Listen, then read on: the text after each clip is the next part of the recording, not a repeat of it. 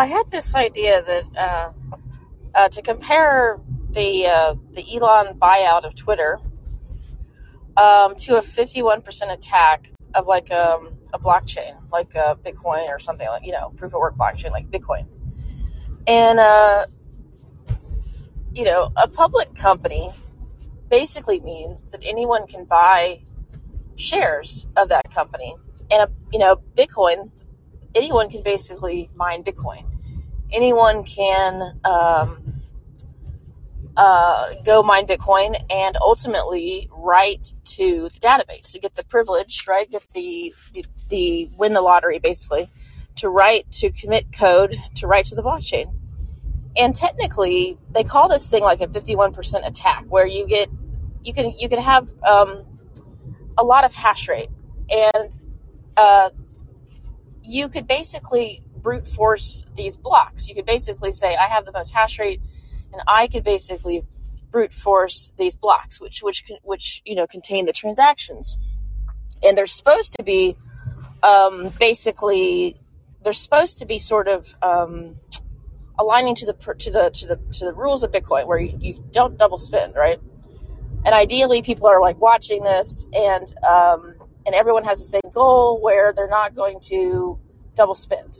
Um, and uh, and but but but what but the thing about bitcoin is that it's more about the the the longest chain with the the, the most proof of work is the sort of the default um, the default winner.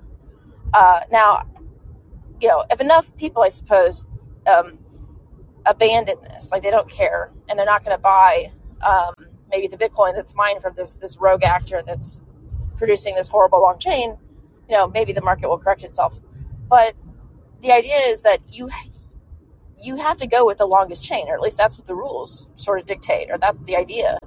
But there's also this idea of an attack, and I think it's not really an attack because it sort of follows like it follows the rules of the protocol. That that that uh, the way that we come to like consensus is that the longest chain with the most proof of work is supposed to be valid. Um, and I think it's interesting with a public company when they when they when they talk about um, hostile takeovers. Is it really hostile, or I mean, the, like Elon is buying Twitter, and he's um, you know he gave them a premium. He, he's buying out the shareholders. These shareholders uh, that own stock own this own this company. So it's privately it's a privately held company still, right? It, it's but it's it's it's open. When they say public they mean they really mean this is open to um, anyone can basically be an owner. Anyone can go into the public market this this market that's called a public market and buy shares of of any company that's basically IPO'd sort of without restriction. Um, but it's still it's it's hard to classify because it's still actually in private hands um, this this idea that it's like a public company for public good uh, is is nonsense. the The shareholders are the ones that own this company, and the the people that manage it, the board of directors, have a fiduciary duty to the shareholders. And ultimately, if someone goes in there and buys up all of these shares, which are on the public market and anybody could actually do, um, there's no way of stopping someone like an Elon from purchasing Twitter. Uh, and is that hostile? I mean, the buyers have to agree to sell. Where, where who who is being forced to sell their shares? I mean, I guess you could say if you're a small shareholder, the larger shareholders probably are going to be making the, the dominant um, decision because uh, they have to agree to some price. And I actually don't know how that actually works. I mean, how do you get every share, single shareholder to agree? Well, there's different classes of shares, and there's different, you know, I guess rights rights um, that these shareholders have. So some some shareholders, right, are, are have have a little bit different right than others. Uh, and again, I'm not an expert. I just know in general that that's that's true. But these shareholders aren't being forced to sell. In theory, I mean, they're getting a premium, and they agree. You know, the majority, at least, or the the the the, the higher class shareholder, um, agreed to this buyout. So where where is it hostile? Well, they the hostile I think comes from the management. They don't the people that run it currently don't really want the buyout to happen. uh, but they can't prevent it. Um, in theory, I mean, in the broadest terms, they can't prevent it because ultimately the shareholders control the company. And um, this idea, it, it, it kind of aligns with governance. Like this idea right now is that these these companies, these public companies, um, should should be concerned with other stakeholders that aren't the shareholders. Uh, and that is sort of crept into our society. You think of the ESG narrative, I think that's the G in ESG, but that's sort of untrue. That's, that's definitely untrue. If you think about the, the, the these companies, even though they're they're publicly traded, and I think it's a bad word. I think it's a bad word to say public because it, it, it means different things to different people, but they're publicly traded, uh, which basically means to me anybody can buy it. And if you buy the company, if you buy if you if you buy it out, uh, you're going to get to change the rules of Twitter. You're going to basically take something that anyone could buy, right? Uh, and lots of little owners to something that has, uh, you know, basically Elon is the owner, and whoever you know whoever else he decides, uh, you know, is going to be a part owner with him. And when you do that, when you kind of brute force your attack, and I don't like to call it an attack, but when you when you do this, you you can change the rules. And what is he going to do? He wants to open up um, Twitter to have more um, more free speech, right? That's his. I guess that's his goal, or maybe he has another goal, uh, and, and and that's just a side goal, or that's just what he says out, out loud. I have no idea, um, but it's interesting, and I think I like to think of these blockchains like these these protocols as little companies. And I know a lot of people don't like to do that. Um, for one, because I think that if they start thinking of, of them as companies, um, then their brain thinks, well, this could be a security. This could be, you know, we don't want to we don't want to think that just because um, that that uh, you might have some I don't know cognitive dissonance or something. You might you might just not even want to think about it. But but I think I actually think that these are like a, just a different type of organization, but they're still organizations. There's still people coming together uh, for a common enterprise and a common trade with common goals um, uh, for profit, um, risking some amount of capital or whatever for, for profit. Yeah, so I, I, I actually tend to think this could happen with the blockchain. So if you think about these blockchains like Bitcoin, I think of it as a public company anyone can come in there and mine, and anyone in theory can have an idea and change the code. Now, I know that they say they really don't like this being brought up, uh, the Bitcoiners, but you know, it's just human code and it can be changed. Uh, so if somebody brute forces um, hash power, what does that really mean? so it means that you're sort of in control. You're maintaining the blockchain. You're the one that's that's confirming transactions, spending energy to, to, to power this thing into existence. Do right now, do, do current miners have a duty to everybody that owns Bitcoin?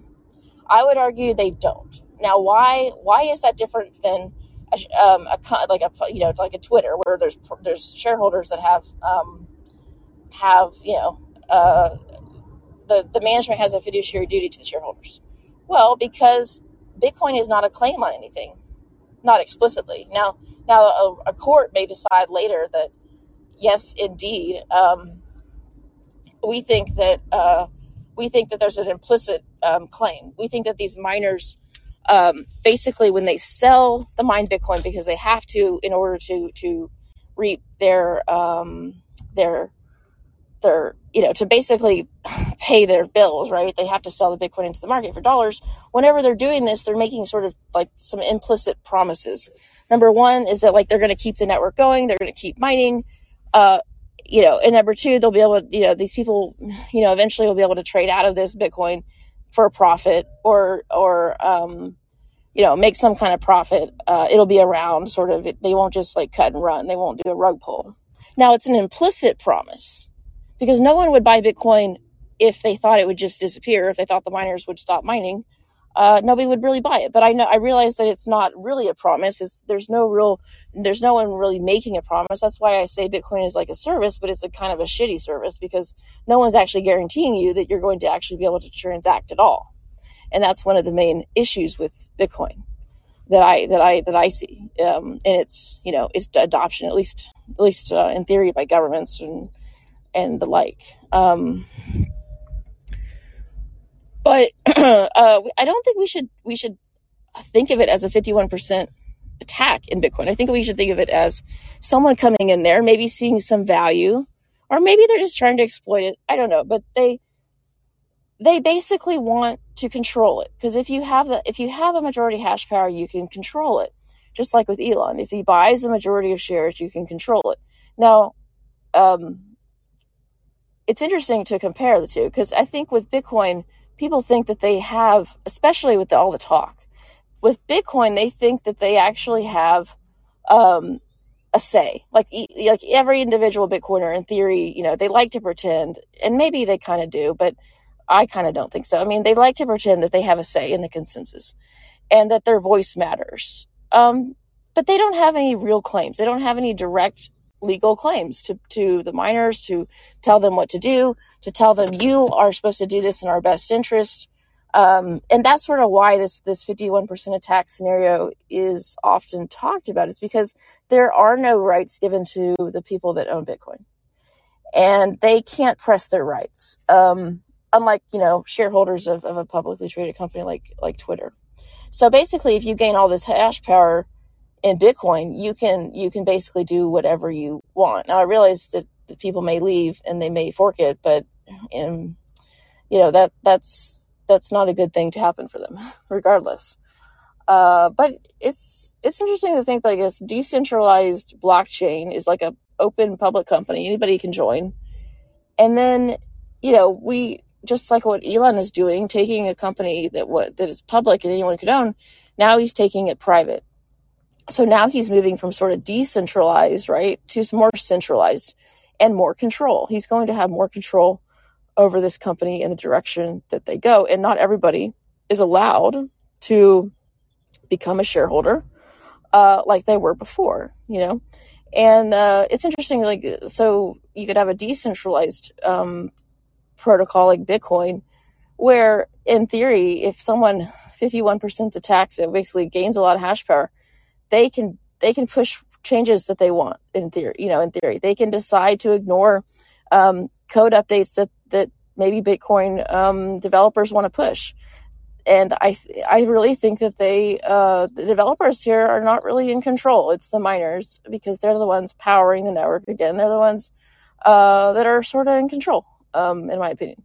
So uh, if if if if somebody gains all this hash power, uh, wants to spend the resources on it, wants to sort of acquire this blockchain, wants to take it from decentralized back to centralized, wants to take it from public where anyone can can mine and participate to private where just you know there's this one big player and then he just he he just has all this hash power no one can compete and so he basically sets the rules he decides what's going to happen. And in that scenario, uh, it's naive to think that the code won't change or the code couldn't change or that they could inflate the 21 million. And I, I, I keep reading and I keep hearing people saying that this 21 million is, um, is definite, is, is like this, this thing that is never going to be changed. Uh, I, I don't understand how you can even make that claim. Um, because I think they think, well, you're going to have to get approval from all the people that own Bitcoin. No, you don't need their approval. No, it's not like a publicly traded company that's being uh, taken over, like a Twitter, but where you basically have to like get the majority shareholders right to, to approve that you're going to buy them out at a certain price. No, you don't have to get anyone's approval in Bitcoin. You don't even have to get the largest Bitcoin holders' approval. Why? Because if they're not mining, they don't matter, right? They don't matter. Like Satoshi, right? all his coins are somewhere, are, are in theory, you know, there, right? And nobody, you know, people speculate that he's he's not alive anymore. Uh, but you know, in theory, the coins are still there. They still exist. Um, in theory. uh, if anyone could ever brute force, you know, the the the private key, or or um, maybe um, they find the key later, or he passed it on to his granddaughter hundred years later. I don't know what, but I'm just saying that they're still there. Uh, but even if he even if he was alive today and had the key, uh, if he wasn't mining, um, he he couldn't have a say. And you would think, well, he's the majority owner. No, he's not an owner because the people that own Bitcoin don't own don't own the protocol. The protocol can't be owned. Number one, uh, you can't really own, you know, a number, and it gives you no rights. Um, you don't. You're not earning any kind of cash flows from this network, or you know, the miners are the only ones that are earning profit from from the activity which they do, and they earn profit. They earn their cash flows through mining Bitcoin. You know, every every uh, you know every block. You know, uh, well, they're not winning every block most likely, but you know that they, they have this this predictable rate at which they win blocks, and they spend you know resources. They invest their their capital on energy and miners, and then they they make a profit on the Bitcoin. Um, that's what they do. Uh, that's their business. Uh, this is a business to them. If you just own Bitcoin, that's not a business. You're not making any any money from that. And the people that that uh, are, are treating this as a business, that are actually making a profit from Bitcoin, are the are the people, the miners, and the people that have the most say in how this network, you know, is going to be to be run. And and and they have no they have no duty whatsoever to any of the Bitcoiners. Absolutely no duty. Absolutely no duty. And there's only there's only you know the centralization of miners. There's not that many miners because they're so big now. Uh, and I guess, you know, what they say, they say the, the term economies of scale. But I, I think this is fine. I think this is natural. And I think that, if you if you understand um, the hostile takeover of, of companies and the buyout of companies and understand just this basic concept, just basic concept of anybody can, um, you know, the public stock market, anybody can really go buy a share of any company. And what does that give you? It gives you a right. It gives you a claim over this this this investment um, business. This whole business is is investing, uh, or sorry, um, you know, taking raw input goods and, and labor and capital, and making a profit. Hopefully, right? That's what you're buying into when you buy a share of stock. This gives you a claim on a business, on a profitable opportunity. But when you buy Bitcoin, you're not doing that, right? You, you're just buying this this token, right? That these that someone else, right? So the the business is the miners. The business, they're the ones that are spending resources, right? Uh, transforming um, raw, you know, electricity, combining that right with some capital, some hardware, some miners, uh, some computers that mine Bitcoin, and operating this business and and uh, providing the labor and, and the expense and and what do they get? Well, they're they're they're being profitable when they mine Bitcoin, and if there's a you know they look at the price of Bitcoin and the cost, and then they're profitable. This is the business. This is what, if you invest it directly in the miners, then you kind of have a say, a little, a little bit of say, right? Because you're you're investing in this in this miner that can make a profit. And I know I realize there's a bunch of them, right? And they're all you know vying for the you know competing basically to mine Bitcoin.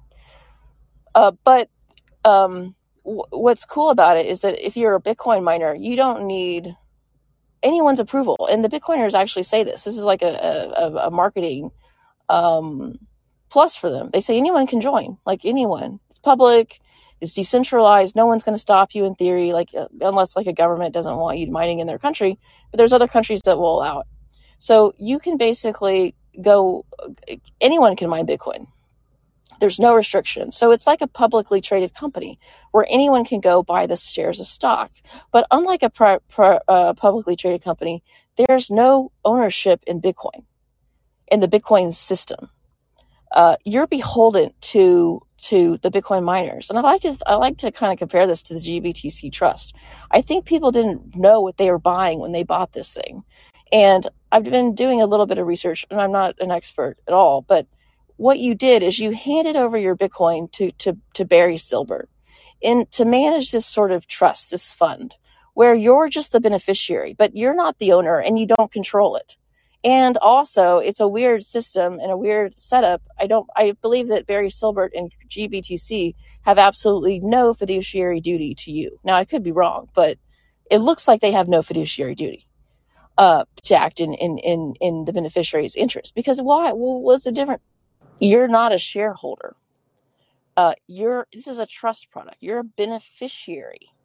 There's some difference, right? So even though the SEC, well, the SEC actually doesn't even regulate GBTC. I'm I'm pretty sure. Now, I I you know at least in the beginning they didn't even have to get approval from them. Uh, this was just this private business, right? And it's a it's a weird type of business where there's there's um, you basically handed over your Bitcoin for this share that's supposed to, in theory, uh, um, just give you exposure to the price of Bitcoin. Exposure doesn't mean ownership, and it doesn't mean um, control. Control of a trust, or and control of um, yeah. So so contr- so this is this is very similar to what's going on in, in Bitcoin. You're handing over basically money to the miners whenever they mine new Bitcoin. You're getting a little token but you have no control over what happens in Bitcoin. You have no, absolutely no control if you're not like a big player, a miner, or at least a loud voice, um, you know, like a Dorsey or something like that. Uh, or maybe a, a, a famous um, developer, right? But but you have no you have absolutely no control of what happens over this protocol, and you have no rights, and you have no claim. You have no claim again unless a court decides, which is it. I kind of I would put the probability lo- relatively low, but but not impossible for a court to say this whole thing is like a giant partnership, general partnership. Um, and you do, and you know, they could, they could, in theory, enforce sort of um, a duty, a fiduciary duty, perhaps on these miners to the Bitcoin, the people that hold Bitcoin, because um, they they are selling them something. And when you're selling someone something, uh, you have a duty at least not to defraud them. And, and if Bitcoin, you know, if the Bitcoin community in general, or or if the Bitcoin miners themselves are saying, hey this is going to go on forever. You know, Bitcoin is here, is the future. Uh, you know, it's going to go up and to the right. The prices can only go up. You know, they're, they're making statements. And if they're in the business of selling Bitcoin, you know, because they're Bitcoin miners, uh, they mine this thing and they sell it. If they're, if they're in that business and they're making sort of misstatements, uh, and they and they they they maybe attack it themselves or they don't want to cooperate or perhaps they do something hostile to bitcoin itself then perhaps uh, a court may say one day that yeah well you are selling this thing called bitcoin. Uh, you you you maybe committed some fraud or you're not acting in the best interest. You don't so you don't have to you can't when you sell someone a product you can't lie about the product. Um, and and if you're you know if you're selling bitcoin you better not be lying about it. And that that's a whole other can of worms that, that opens up uh, my my interest in fraud uh, that i'll talk about um, i'll talk about the nature of on, on another another episode. But um, again, I, I, think it's a cool cool way to think about what's going on in, in the news uh, with Elon Musk and his his kind of takeover, and and comparing it to to blockchain to the Bitcoin, you know, Bitcoin, uh, other decentralized protocols. Uh, and there's all you know. There's a concept of decentralized versus centralized. There's a concept of we have these public uh, blockchains, permissionless, right? Anyone can can participate anyone could buy. What they mean is like anybody could buy the token and transact. In theory in theory. But it's not really true because the, the, the miners are in control and they could like decide to and they they probably they might even they currently do this right? Their businesses they can't like confirm north korea's bitcoin transactions if they know about it. You know maybe so maybe maybe a smaller miner can get it in right eventually. But you know perhaps i don't know if they're doing this yet but there's probably blacklists of, of certain addresses that they just can't they, they confirm or to, to put in the, chain. And I don't know if they break that or not, but um, I'd be I'd be very uh, interested to know actually if they do uh, or not, and if they then uh, will have the government sort of walk, knocking on their door, uh, because a lot of these Bitcoin miners are publicly traded companies, and in the U.S. and and uh, you know growing uh, growing amount of hash rate now is in the U.S. not China. And so they're beholden to if you're operating a business in the United States, and you know the Bitcoiners like to say, well, we're not location dependent. Uh, well, yeah, you are because if you um, are attracted to a country because of the, the low cost of electricity, um, you are location dependent. You are then beholden. If you are operating in, in a Texas miner, you're beholden to Texas rules and laws. You're beholden then to U.S. rules and laws. Uh, yes, you can get up and move if you don't like these rules and laws, but why were you attracted there in the first place? So, and it's also very capital intensive to move. So I get that Bitcoin could, in theory, operate anywhere with the Bitcoin miners, but they've chosen the U.S. and and we're not a country that has like the the free. We're not we're not the freest, or we're not the we don't have lax. I wouldn't say we have lax regulations here um, necessarily. Um, maybe kind of with big when they may, maybe kind of with crypto right now, but but but you know not not the definitely not the freest. Like there's other countries that are uh, uh, way more friendly to crypto. You know, but the U.S. for its its um, its status and its um, richness is probably one of the freer uh, Western like countries that are that are open to Bitcoin.